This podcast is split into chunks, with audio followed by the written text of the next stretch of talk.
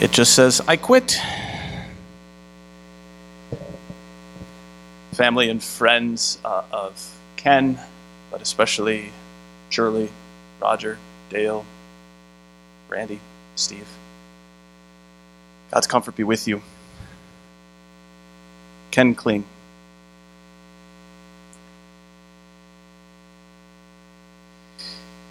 Ken passed away Monday, June 24th, 2019, at the Allegan County Medical Care Community.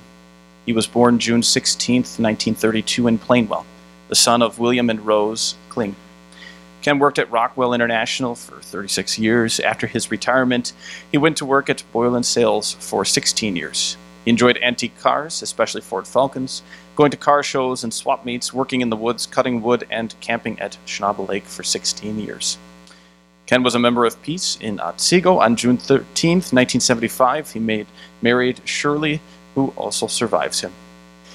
Surviving are his children Randy, Roger, Kling, Dale Kling, stepson Stephen, seven grandchildren, seven step grandchildren, several great grandchildren, along with many nieces and nephews. He was preceded in death by his parents, brothers, William and Arthur Kling, his sisters Myr- Myrtle Bolton, Bolton, Loretta Harder, Norma Bolton and Crystal Somerville, and by his stepson, James. According to his wishes, he has been cremated.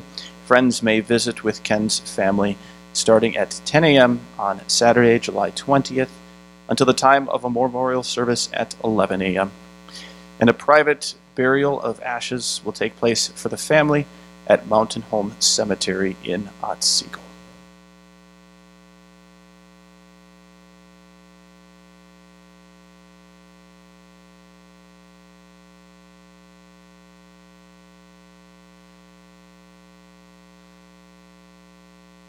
I have to admit that I don't know Ken that well, but what I do know of him uh, is that he was a, a man who I think you could say enjoyed many of the simple pleasures of life. Not that that's in any way uh, a bad thing. The last few years, uh, he enjoyed ice cream quite a bit. There was an almost nightly trip to uh, one of the local ice cream shops, uh, Shirley would always tell me.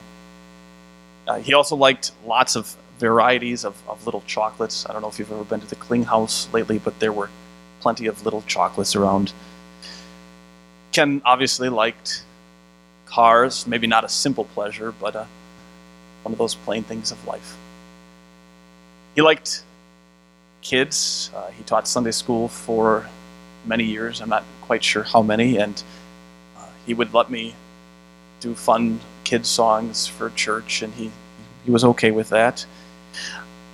And of course, Ken loved the love of his life, Shirley. What do you remember of Ken's loves in life? Those are good things to think about, aren't they? What are the loves of Ken? What are the loves of all of us? This morning, God wants us to be filled with love, the love that heals and gives us hope. As we remember the life and the, the service and then the victory that Jesus gave to Ken. Now, what God says here this morning in, in His Word for us, it starts out with a, a pretty strong point. He says, Dear friends, let us love one another, for love comes from God. Now, that's what he's telling us there, right? Is the, the source of love. What's the, the source of love? Love comes from God, which means to us that love doesn't come from the thing we love, but from us, from the one doing the loving. Now, in many ways in our lives, we agree with John. Uh, Ken loved ice cream. Ken loved cars. Ken loved his wife all of those loves are the same, but those loves came from Ken. Uh, and yet, of, you, you know, this is, you know how much better, how much different than this, than so much of life this actually is. Because very often we end up saying, well, I love ice cream, but really it's the ice cream that's good, and that's why I love it. And I love cars because the car actually runs and I don't have to keep constantly fixing it and maintaining it. Or in the case of antique cars, I get to restore it and it's a beautiful thing when it's done. And it's so much better than my 1999 rust bucket of a truck that's sitting out in the parking lot and I don't want to deal with. Right? We and then we, we actually quite often love things not because it's coming from us, but because it's coming from the thing that we love. Uh, and we even extend that to people, don't we? We say, I've fallen out of love with that person, and kind of put it on the person for love. And, and right now, don't we feel this very acutely that, that love comes from the source of love? Uh, because right now, we don't feel Ken's love anymore. And that's a, a tough thing. Right? The smiles that he used to give to you, to me, to, to cheer us on, the, the affection, the care, the concern, the spirit that he had that could bind his family and other people together, all of those things, the way he showed love, the mercy, the affection, they're all they're all gone. And that love that comes from the person doing the loving is, is gone for us. We feel that. It's it's so much better than the way we often say when we when we say, you know, that person doesn't love me anymore, so why should I love you? And putting the responsibility for love to come from somebody else. You know, the first thing that we have to know about love is the source of love. It comes from the one doing the loving. But John wants to say more than even this to you and to me this morning so that he can heal our hearts with, with literal love.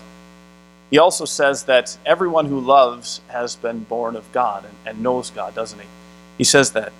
And what he's saying here is even more than just the source of love comes from the one doing the loving. He's also saying here that if you're going to truly love somebody, you need to know God. You need to accept the love that God has shown for you and then you can finally have love for somebody else. He's saying that if you believe Jesus Christ is your Savior and your Lord, and you receive that love, then you have love to share with somebody else. But if you don't believe that Jesus is your Savior and Lord, then you're, you're going to be short on love. And, and probably a number of you are already saying, but I know a lot of people who don't believe in Jesus uh, that are, are very loving and I know a lot of people who say they believe in Jesus who really aren't that loving. I mean, think about all of the people, for example, who get divorced even though they say they believe. How can that be how can that be loving?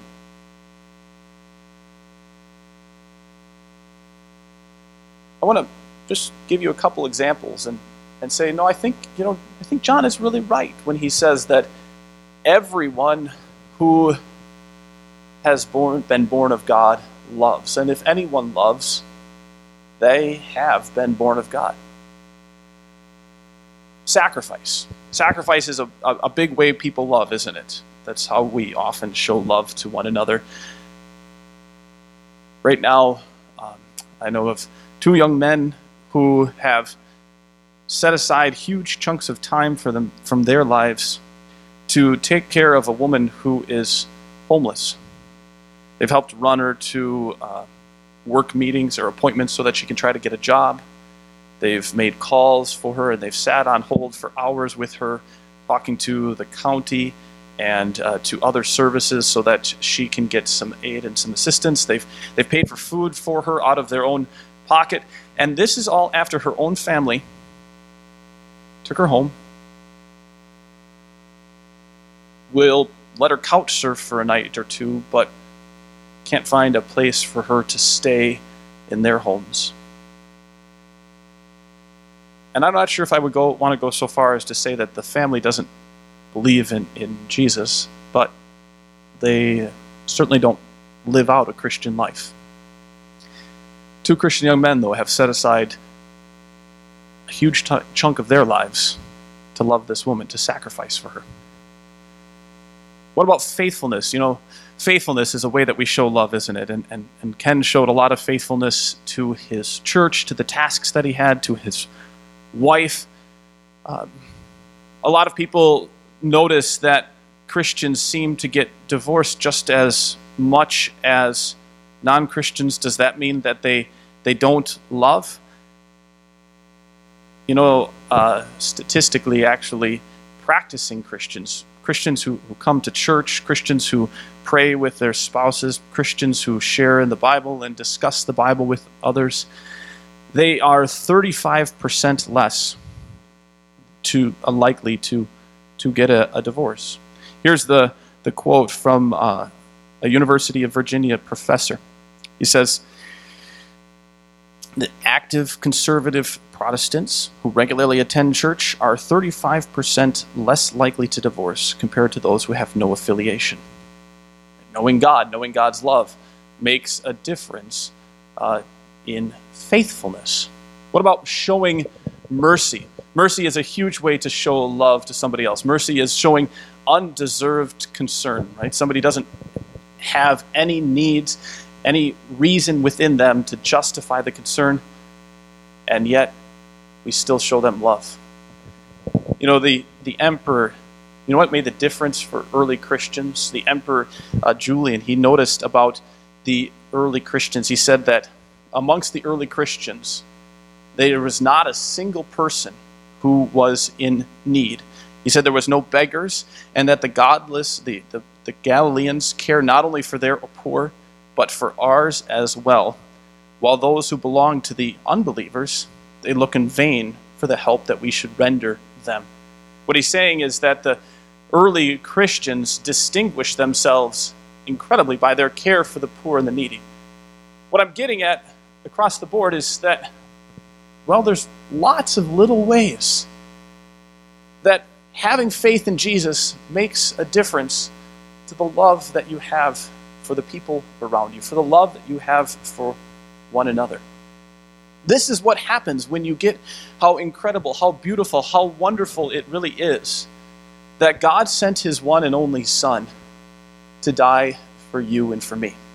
That's what John is telling us. He's saying that when, when you get how wonderful and how amazing it is that Jesus Christ gave up his life, that makes all the difference for your life. That's how you heal your heart. That's how you get hope again for the sad times. And that is how you discover, how you discover again joy for the future. You know how this how this works, right? How God can say the gift of his one and only son brings true love for you and, and for me. What God is saying is that because of Jesus, he, he looks at you and, and he accepts you, he, he receives you, he welcomes you just as you are.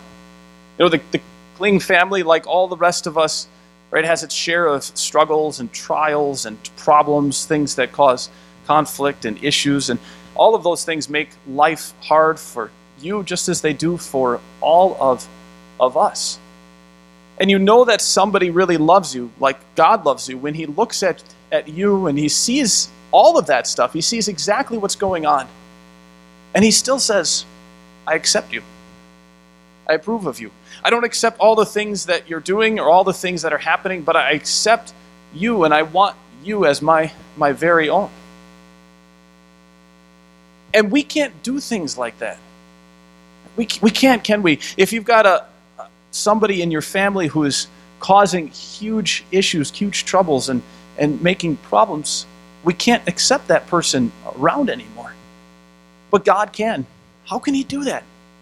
You know, the easiest way to, to show it is, is very simply with, with two male connectors. I think we all know that men are, are more likely than anybody else to, to cause problems, right? Um, so it's a good thing that we got two male connectors here. But, you know, if you try to take two male connectors and you stick these two together, you can never do it. The only way is to, to change one of them.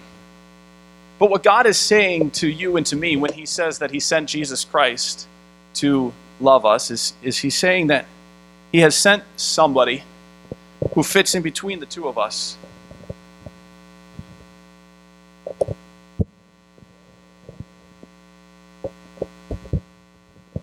He sent somebody that fits in between the two of us so that we really can come together. Right? That's what Jesus is. He's the, the connection between you and God, and He makes it okay for God to say to you, I accept you, I approve of you, and I want you to be around. And today, as we, we remember Ken, and we think of the great life that he lived and the, the trials, but also the joys that he brings to us, he's the example for us that that really is the way that God works. One of the last times I got to visit with Ken, um, got to look at him and say, You know, Ken, what do you think about Jesus? And he said to me, I believe Jesus died for my sins and he's coming again for me. It wasn't about him. God didn't accept him and love him because he had done such great things in his life. God accepted him and loved him because of what Jesus had done for him, and he was he was confident that at the end of his days he would get to be with Jesus. And I'm sure that's what where he is now. And that same love of God is the love that God that wants you to, to accept and to receive and to know. And when you know that love, you can love one another. I can't promise you that that it will always be easy. But I can promise you that as you accept that love, you will know real love. You will have that hope, that healing, that joy of true love. And as we remember Ken, I can't think of any better way to get love. In Jesus' name, amen. Let's take